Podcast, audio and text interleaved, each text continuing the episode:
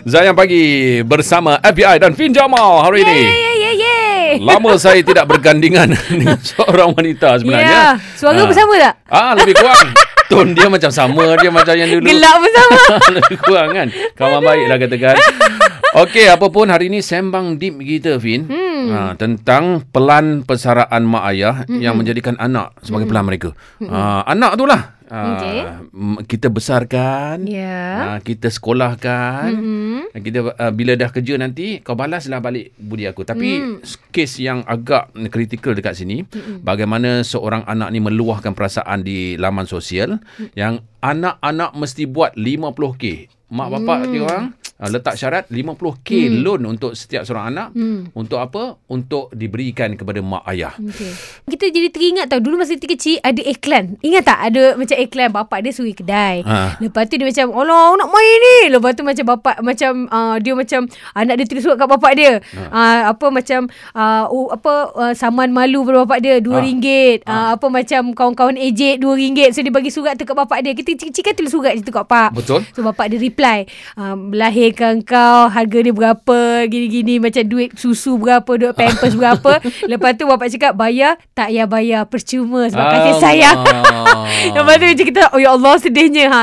Tapi itulah macam sekarang ni Benda tu dah macam Real pula. Sekarang ni banyak sangat mak bapak Yang macam buat request macam ni. Hmm. Ya betul Memang ada hadis Rasulullah SAW Yang mengatakan Kau dengan harta kau Milik bapak kau. Ini memang ada ha, Hmm. Apa dia punya hadis ni. Akan tetapi Um, apa uh, apa dia ada perbincangan tentangnya. Ada hmm. dua syarat kalau kita nak katakan macam tu. Nombor Ya. satu, um, ini daripada Ibnu Qudamah um, apa rahimahullah, dia kata um, apa yang kita minta tu kena adil. Macam katalah anak tu setakat buat RM2000 sebulan. Lepas tu bapak cakap aku nak RM1500 sebab harta kau adalah harta aku. Uh, Ya. Tak boleh macam tu. Faham tak? Ah, betul. So maksudnya dia kena ikut keadilan. Nombor dua, tak boleh ambil harta anak pertama untuk saja passing dekat anak kedua. Ya. Ah gitu ah. So dua syarat ni sangat clear tau.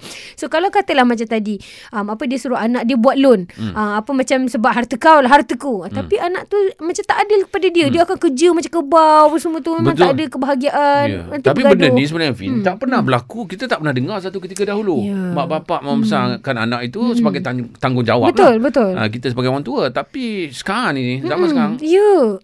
kerana apa? Tuntutan Ha, uh, semasa ke atau macam mana?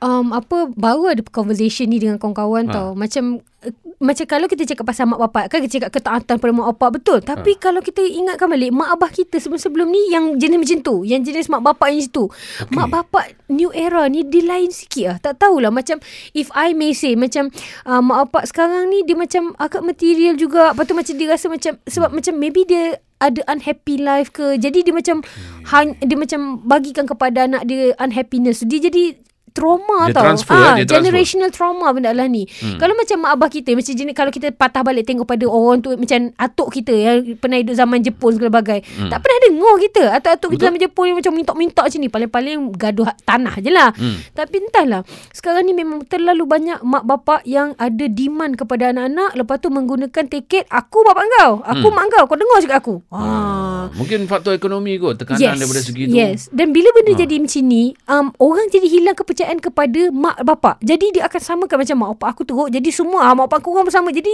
dia ada orang jadi macam kebencian kepada konsep mak bapak. Hmm. Orang jadi benci kepada perkataan aku lebih tua dari kau. Orang benci kepada perkataan aku dah makan garam dulu daripada kau. Hmm. Sebab mak bapak yang salah ni abuse their power. Ah, that's the word abuse. abuse hmm. power tu kan. Hmm. Okey, itu dia ya. Uh, dan kita nak tahu juga hmm. kisah-kisah Yes. daripada pendengar-pendengar kita hmm. ataupun pendapat anda sendiri. Hmm. Macam mana benda ni boleh terjadi? Betul. Oh, sampai tular dekat laman sosial dan sebagainya hmm. dan macam mana kita nak elak sebab Betul. kita ni dah tahap mak bapak dah ni sebenarnya. Ya. Kita tak tahu satu hari Ha. eh mungkin aku pula yang tertekan daripada Ha, segi betul. ekonomi aku minta Betul. anak aku pula ni macam ni kan. So macam pendengar kita pun ramai macam jenis bayi-bayi kita insyaAllah Ah. rasanya. So macam jom kita jadi mak bapak lebih baik lah. Ha, so Betul, ta- betul. ah, kalau korang sendiri ada pendapat, salah ke saya sebagai mak bapak besarkan anak saya mahal-mahal.